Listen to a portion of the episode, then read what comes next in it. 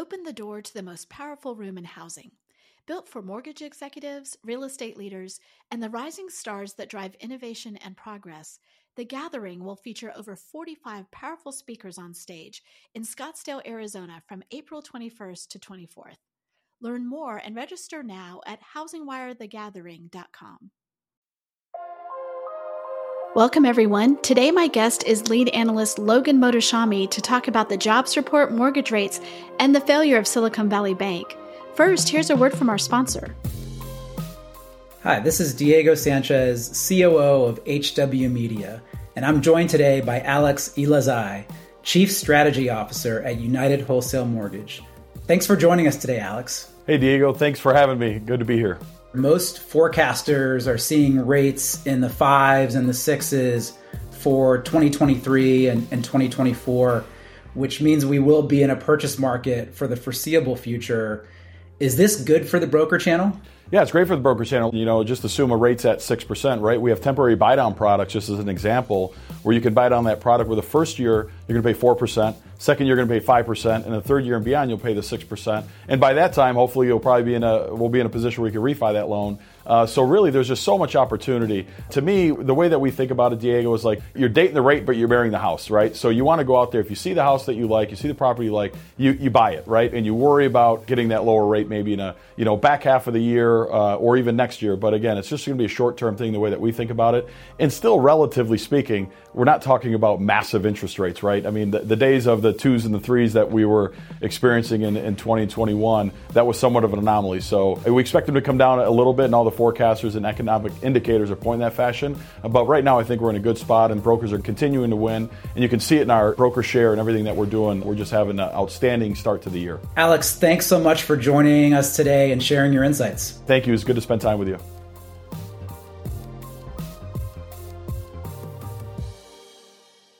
Logan, welcome back to the podcast on this momentous day. It is a very, very crazy Friday morning. And when this podcast comes out on Monday, we don't know what the Monday morning news will be. But yes, crazy day, crazy week altogether. We knew we were going to have a crazy week. We had a lot of economic data coming out, and we knew today, especially, we were going to have the jobs data. But I think that the wild card there was Silicon Valley Bank. Walk us through that or, or give us your, your 10,000 foot view on that. So, my first thought always is that president of the San Francisco Fed, Mary Daly, this is a bank in your district, and you're kind of just, hey, we're going to hike rates, we're going to hike rates, we're going to hike rates, we're not breaking anything. That is a bank in your neighborhood that went into receivership. And with the commercial loans that are out there and potential risks to some other banks, I think the Federal Reserve needs to just look at themselves in the mirror and think, what was our original game plan? What did we talk about stress? And if something like this pops up more and more, what are we going to do about it? Because if it is just putting your head down and go, well, we don't want 1970s entrenched inflation, and I'm saying 1970s because this is what they use, um, hopefully that was a wake up call because I remember last year you know, when we talked about that the UK pension system almost went under, right? Pretty big deal. The Bank of Japan was, you know, doing interventions. The IMF was telling the world, hey, listen, uh, stop raising rates. Sometimes when the dollar gets too strong, things, bad things happen. When it gets super strong, more chaos happens. So the dollar's been getting stronger lately. The, the Fed funds rate was being pushed to neutral rate, and then within 24 or 48 hours, we have a bank go under. Uh, so just hopefully, just a wake up call. You know, land the plane, don't crash it, land it. Right? You had your original plan. While some might think it was a, was aggressive, your original plan was to follow three, six, 12 month core PCE because in in reality for anybody who follows the fed you don't believe in the 70s inflation. Neither does the bond market. So stop acting like it is. Okay? It's it's it's you you you you have to endure and not overplay the hand. So hopefully after this weekend there's a little bit of more common sense now that not everything can be or not everything can go smoothly when you front load massive rate hikes into a system that has not seen it, not only here, but around the world in a very long time. So just a little bit more mindful going out in the future. Appreciate that. Of course, we're seeing a ton of people, you know, chiming in like, "Oh, this is 2008 all over again." We're about to see bank runs on all these uh, different regional um, uh, banks, different. But I do think that Silicon Valley Bank was a very specific case. Is that your feeling as well?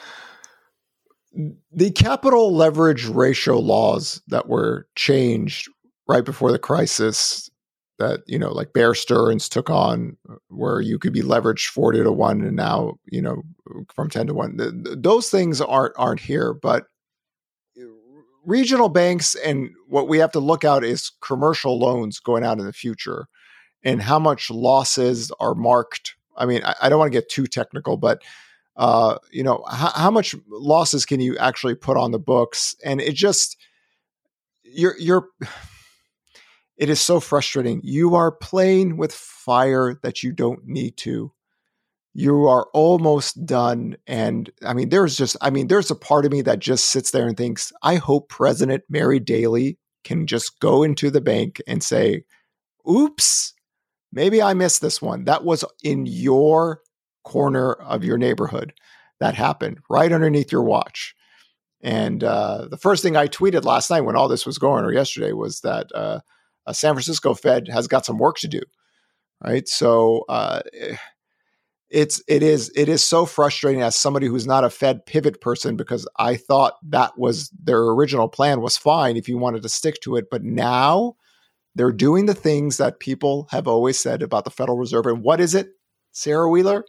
Yeah, old and slow. They are old and they are slow. And right in front of them, boom, you lost one of your banks.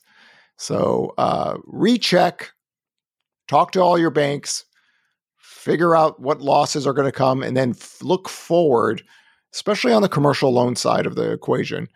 And uh, if there's any other possible run run on the banks in the future that are smaller regionals, but uh, I, I, think it was. I think I, if, if this if this didn't wake up the Federal Reserve to be a little bit more mindful and not so arrogant, then I don't know.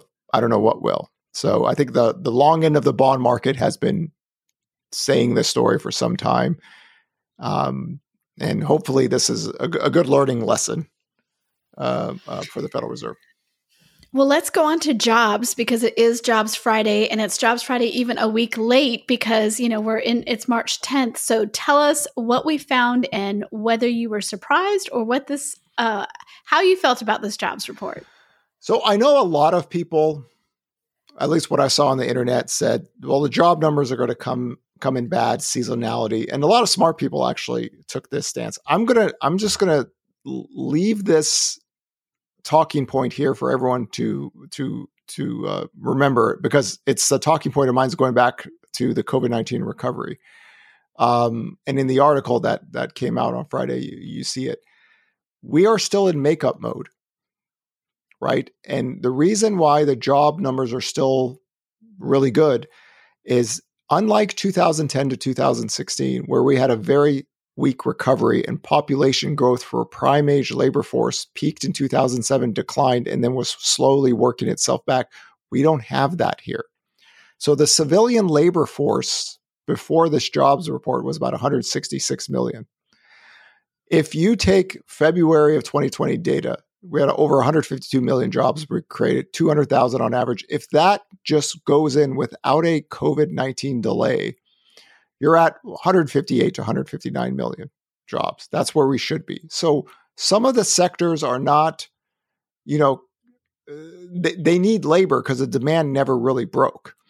Um, so this is why I've always said job openings 10 million early in the recovery, right? We're going to get all the jobs we recovered back by September of 2022. And now it's a makeup mode. Now it's really, you know, what areas of demand that gets hit. Now we saw jobs being lost in transportation and in the uh, uh, uh, technology and information industry. Those are places that we've seen the uh, layoffs being being called upon. But but just remember going out that we're still in makeup mode, and eventually in time we're going to go back to our slow job growth because population growth is slowing, but we're not anywhere near where we could have been if there was no COVID. So, eh, so if people want to, if people are surprised how many jobs we created last year and so far the prints this year, think of the jobs numbers like this.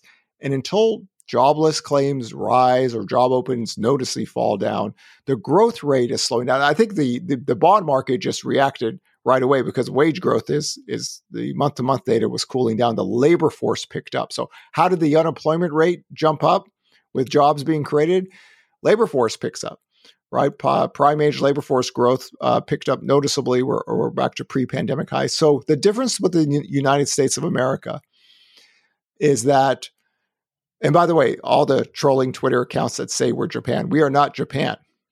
Anybody that could read the census data correctly would know this. So anybody that says we're Japan cannot read. Simply, second grade education visually see.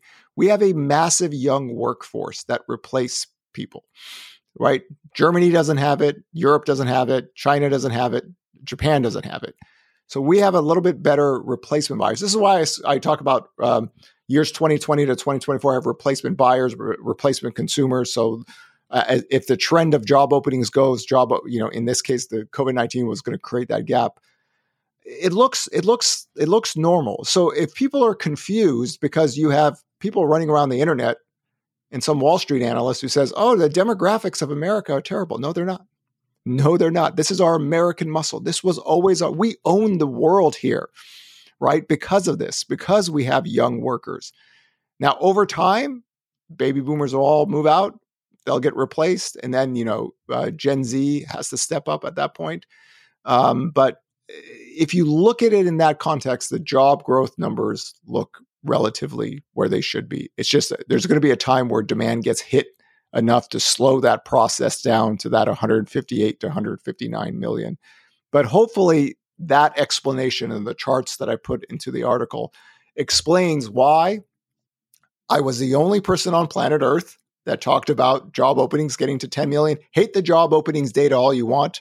I know there's a lot of people who hate it, but it happened, right? And the job growth is still in makeup mode. It happened twice. Now, over the last COVID 19 recovery, I just want to see anybody else who talked about this early on and now the second tier recovery model because people are starting to use birth death models and all this stuff. No, just keep it simple. Take the pre trend and go with it because we are not Japan. We are not Germany. We are not, you know, China where their population growth prime age peaked. We are the United States of America. It's different here. It is different here. It's it's confusing because we had this positive jobs report, but bond yields really aren't acting like you would ex- not you would, but like most people would expect them to do in light of that. Now we do have some other things going on, but even last, you know, even Thursday night, you and I were having a conversation about how you thought mortgage rates would react. So walk us through that. Why are those two things in conflict? I am so sympathetic to my crazy bearish market friends who are just, oh, the 10 year yield's going to go to 5%, and the Fed funds rate, the short term rates are pricing in a higher Fed funds rate for longer. I, I totally get that. If this was the 1970s, you could have a case. So but you're not actually sympathetic. Let's I, just listen, make sure you are it, not it, sympathetic. I'm an agent of chaos, Sarah. And, and all agents of chaos want war because this is where we perform the best. This is why I want live debates with people because you don't want to take people out in darkness. You want to take them out in front of everyone. Uh, in any case, the 10 year yield, for those that follow the tracker, right? We, cre- we created those black lines for a reason. Down there, the Gandalf, you shall not pass. We tried to break below that. We did three or four times, you know, intraday and, and it reversed, right? Because bond trading or money or quants, whatever we want to think about it, uh, if something doesn't break, they're going to go the other way. Here is the other case. We're we're sitting here two weeks. We haven't been able to break above this level, and we had hawkish Fed, take back Fed, job openings data solid, nothing great, but you know slowing down. And then we had a big jobs report, and immediately that range uh, reversed. Now, I would also say there was a lot of people short the bond market, which means they were betting on bond yields going up. Again, I'm sympathetic to that view. I understand, but why why are middle-aged stock traders always thinking that homeowners are going to rush to sell their homes because they are on leverage, right? And they're fragile. So when things don't go their way, they immediately cut and run. American homeowners do not operate that way right? So th- th- this world that's clashing with each other is just different. So you can see what happened. People that were short the bond market just gave up, and then it's reversed quickly. So we're just again in that range we talked about in the 2023 forecast. What we talked about every single week now on the tracker. And we're just going to take it from there and see see what happens with the economic data. And if you look at it in that context, and if you read the 2023 forecast, it looks perfectly normal, right? In that context. So um, we didn't test four and a quarter, the high level. Um, we didn't test seven and a quarter percent on mortgage rates. I think we got to 409 on the 10 year and was 710 on the uh, 7.10, 7.10 on the mortgage rate. But rates fell back down again. We're uh, well under seven and the 10 year yield reverse. And just think of it as bond market channels and that's it. And hopefully, people can understand that the long end of the bond market does not agree with the short end, and they haven't for some time now. So the inverted yield curve is so inverted. In fact, the three three month ten year inversion could get 150 basis points uh, uh, uh inverted, which historically is crazy, you know. So there's just this war going between the long and short end. It's like one of these Netflix married at first sight shows. You get married, and you're just like you're now spending your first day with your wife or husband, and you realize, oh, this is not working, right? So the short and the bond end are just they're hashing it out, and and uh, for now, I mean, even the short end of the bond, I mean, the two year yield just collapsed, and I think that's more due to the banking situation. So the question now going forward, do we have we now added a new variable into the equation? Do we talk about this in the weekly tracker where boy, now we have to worry about is the banking system as solid as it is and will this change the Fed? Because the, the kind of running joke is the Fed, the Fed will hike rates until something breaks. Well, something broke. And Mary Daly, the president of the San Francisco Fed, that's in your neighborhood. And uh, I just, again, for me, it's like the Fed had a plan. They told everybody the plan, everyone went with it. And then all of a sudden, they're starting to change things, and the market does not know what to make of it. And we've already lost one bank because of market stress. So I I try to do this every time we talk because a lot of our audience they're out there they're trying to make their business work um, in this environment, and the bottom line for them is like, where are mortgage rates going? Where are they right now? Where are they going? And I mean, this has even changed significantly since the last time you and I talked. Yes, and but I, w- I would argue that the 2023 forecast and the weekly tracker has correctly talked about this range, and the inflection points um, have now bounced off each other twice. So we're just we're in the same range now. Again, if the labor market was breaking now, jobless claims did rise noticeably this week, but uh, some of that I think is seasonality of uh, school teachers. But if that starts to pick up, right, you got a different story then. We're not there yet. That's why I'm not a Fed pivot person. When jobless claims starts to really noticeably break the bond market, who already does not agree with the Federal Reserve, it's going to go the other way. And they're going to go, honey, you either are coming with me on this vacation or I'm leaving you behind.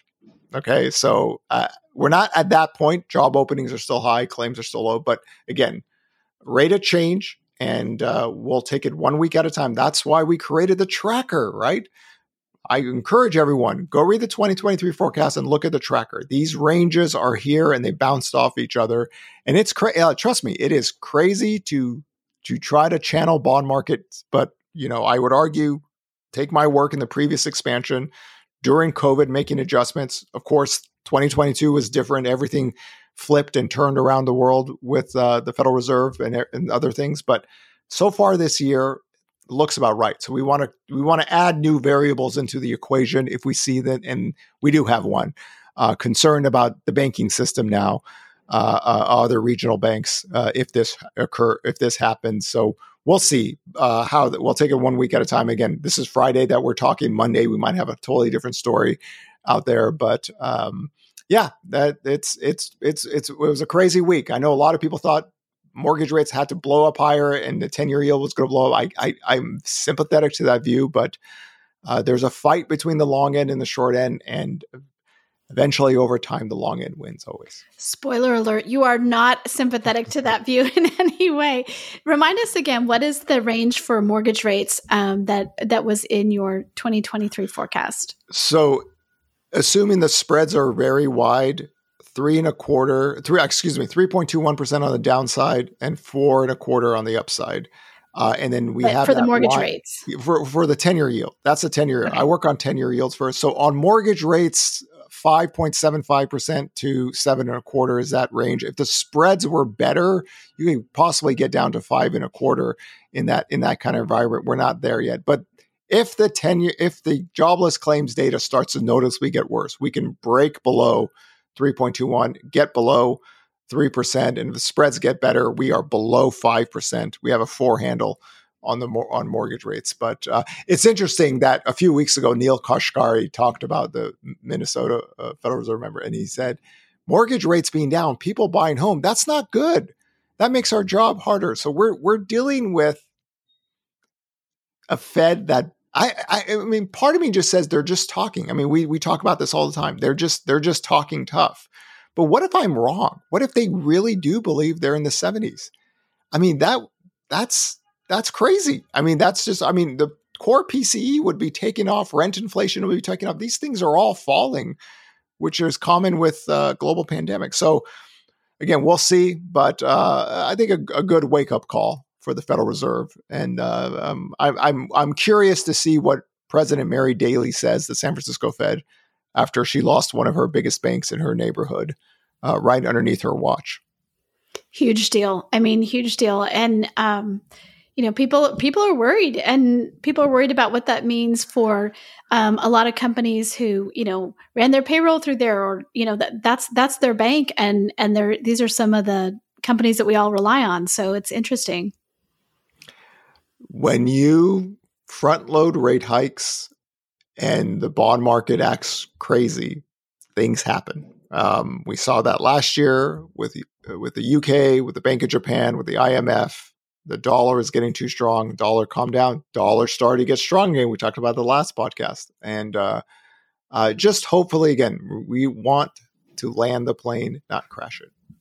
So, you know, a big part of the tracker is the mortgage rates because obviously that's you know the housing is most sensitive to mortgage rates. Even if you don't believe in the mortgage rate lockdown theory we do know that business if you're in business of mortgage and real estate rates are, are hugely important right? So that's one part of it. The other part is inventory and you always get the altos research data uh, in on the weekend before it's published. So tell us what what you're thinking because we keep waiting for like when is that going to break out for spring when we start to get lower and lower numbers of inventory uh, um, falling, we'll, we'll get the eventual seasonal um, increase. But as we can see, new listings data uh, lowest ever. You know, uh, I, so I, I, have had a very I had a very fun week on Twitter where people are talking about always these mass inventory spikes, and I said, "Listen, guys, I held my ground on COVID. I held my ground on forbearance." I held my ground on 7% mortgage rates and the biggest collapse in sales. And the new listings data this the last week before um, was the lowest levels ever. So you have to you have to uh, like humor me why I should listen to any of you. Okay? Because you you had everything you wanted. You had a global pandemic, you had forbearance, and you had the biggest crash in sales, and we had the lowest new listings print ever recorded in history. So why why would I listen to a group of people that have talked about for 11 years of the inventory spike? Because you're not housing people. You're never housing people. and I could tell this by the way you talk. And there's a reason why you're not housing because none of you forecast anything. And when you don't forecast anything, you just make stuff up for attention. And that's what's always this is this is my thing. My I I I want to challenge every human being on planet Earth on housing economic discussion, but I need you to come on camera so I can show your family members, your coworkers, your neighbors how much of a housing expert you are because you want don't forecast anything and when you don't forecast you don't hold yourself accountable for wrong takes. So we're sitting here seasonal inventory is bottoming out later. We've talked about that. We've written about that why, but why is new listing? So I think the big thing I talked about on Twitter this week is inv- inventory uh, investor demand has collapsed year over year. So under that, that was the big premise that as soon as investors collapse, they're all going to run to the hills or everyone's going to list their homes. And I said, that's kind of not how housing works unless you're unless you're leveraged up stock traders and flippers typically don't hold their properties for very long so when rates ro- rose like we saw in 2018 their demand f- fell down which means they have less property to flip so you're thinking that flippers were buying all these homes for 10 years and then all of a sudden they were all going to run to the market and sell no, they don't hold product for a very long time. Their job is to buy something cheap, fix it up, and flip it as soon as you can. They're not long term holders. So uh, that I think was the confusion because, again, on Twitter, I could take on stock traders on this. And that was the premise that, uh, or the vacant homes. The vacant homes is the other one. Like we've had millions of vacant homes for years, and everybody keeps on saying, you know, if if just 10% of these homes come to the market, that's like 6 million homes. I'm like, oh god, just look at how inventory channels have worked for four decades. Work off of that. Make a hypothetical theory based on that, not this rich people with two to three homes are so broke that they're going to rush to the market and and it's it's so tiring. It's just like why? Why are you like this? And Sarah Wheeler, we've always said, some people always like to ice skate uphill. it's true. They, it's they true. Are, they are born into bondage this way and they've lived their lives always this way and they will die this way. And in the afterlife, they will walk the world with no ears, no eyes, no tongue, screaming about the Fed's balance sheet and how living on planet Earth after 1913 was so detrimental to them that I will do what I can to create a time machine and when I do, I will send you all back to the 1800s and you could enjoy a century without the Federal Reserve as being part of the process. And you will live in peace, even though you couldn't last 10 minutes in the 1800s. Life was so much tougher back then than it is now. Yes. Okay. Well, speaking of vacant homes, so you and I were at a conference in New England where we met a gentleman who said that this was going to, you know, he he was talking to us and he was like, "This is what's going to uh, change the housing market is all these vacant homes that are, uh, especially, he wasn't talking about investor homes or people who have two or three homes. He was talking about the stock of homes that are um, vacant because, you know, they're just like, they're, they're not very good homes. It's like, those homes, I mean, there a lot of them are vacant for a reason. They would not pass down. That you can't fix them up from where they are. Where the they're in the middle of nowhere. They're not, you know, they're not connected to anything. And we were both like, I don't think that's. I don't think that's what you think Listen, it is. It's it's. We've had millions and millions of vacant homes for years, and I, I the simple answer is your hypothetical theories don't work because they're not active listings. So you have to create a model that says, why all of a sudden will all these vacant homes be ready to sell as a primary resident property? And are these areas that people want to move in? So, and some of them are in such legal limbo they can't even do it if they even if they wanted to. So, uh, it, it is what it is. I've I've dealt I've dealt with this this clan for over 10 years and they just won't quit. And uh, other people have caught on to this act. That's why I challenge people live debates. Sarah, we've only got one person to take me on live. I do this all the time. I'm on Twitter. Twitter is the pit of hell, challenging people to live debates all the time. I did it like seven times this last week. I said, just come on and let's go at it. And no, no, no, I right. don't want to because I don't know what I'm talking about. And if I did, then my YouTube site might be look fraudulent. Come on, so. I, I do think that the idea of active listings is one of those things that people don't until they until it clicks in their mind. They're like, "There's all these homes." It's like, yes, but these are not homes that are available to buy. It's it's it's not even the act the like the the uh, vacant homes. It's the homes total homes under you know uh, total homes per capita that's the fa- that's the favorite trolling chart. That's where there's no shortage of homes. Look at the homes are rising. There's 144 million uh, housing units out there, and and I saw it again this week. It's it's funny. It, it's a it's a clan. It's it's a it's a 10 11 year clan, and these are all anti central bank people. And I I want them all live on camera, but they keep on showing this chart. they keep on telling, oh my God, we're going to have housing bubble supply because of this number.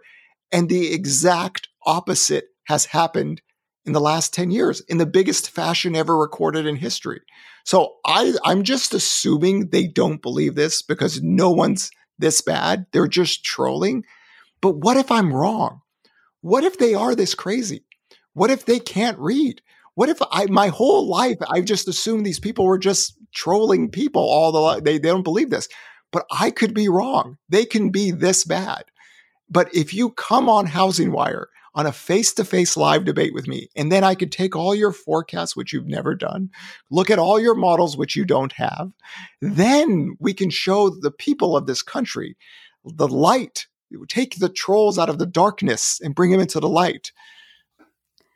Yes, we could. Yes, we could. So, listen, anybody out there who wants to take on that challenge, let me know. Sarah at hwmedia.com or Logan at hwmedia.com. We will get you set up.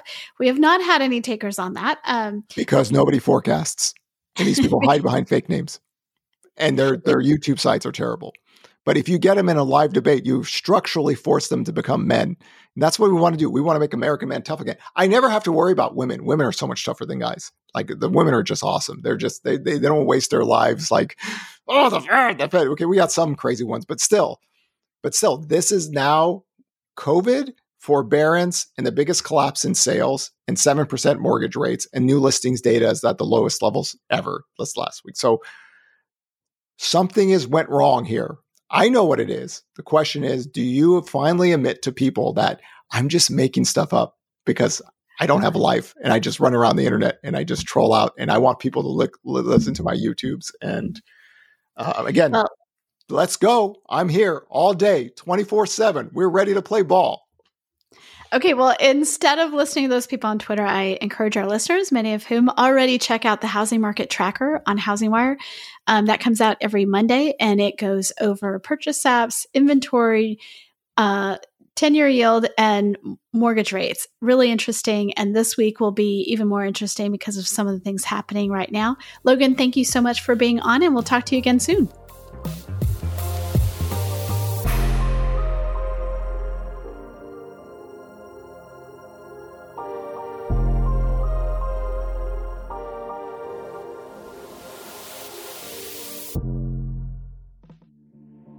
Success might look different this year, but it's out there for those willing to work for it.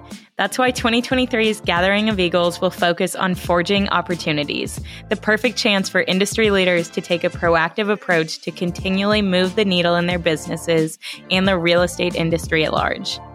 Gathering of Eagles will bring together the nation's top residential real estate CEOs, presidents, and C level leadership teams to grow, network, and set the pace for what's next in our industry.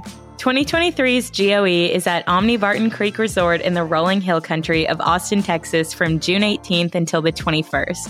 Learn more and register your spot on the events page at realtrends.com, and we can't wait to see you in Austin.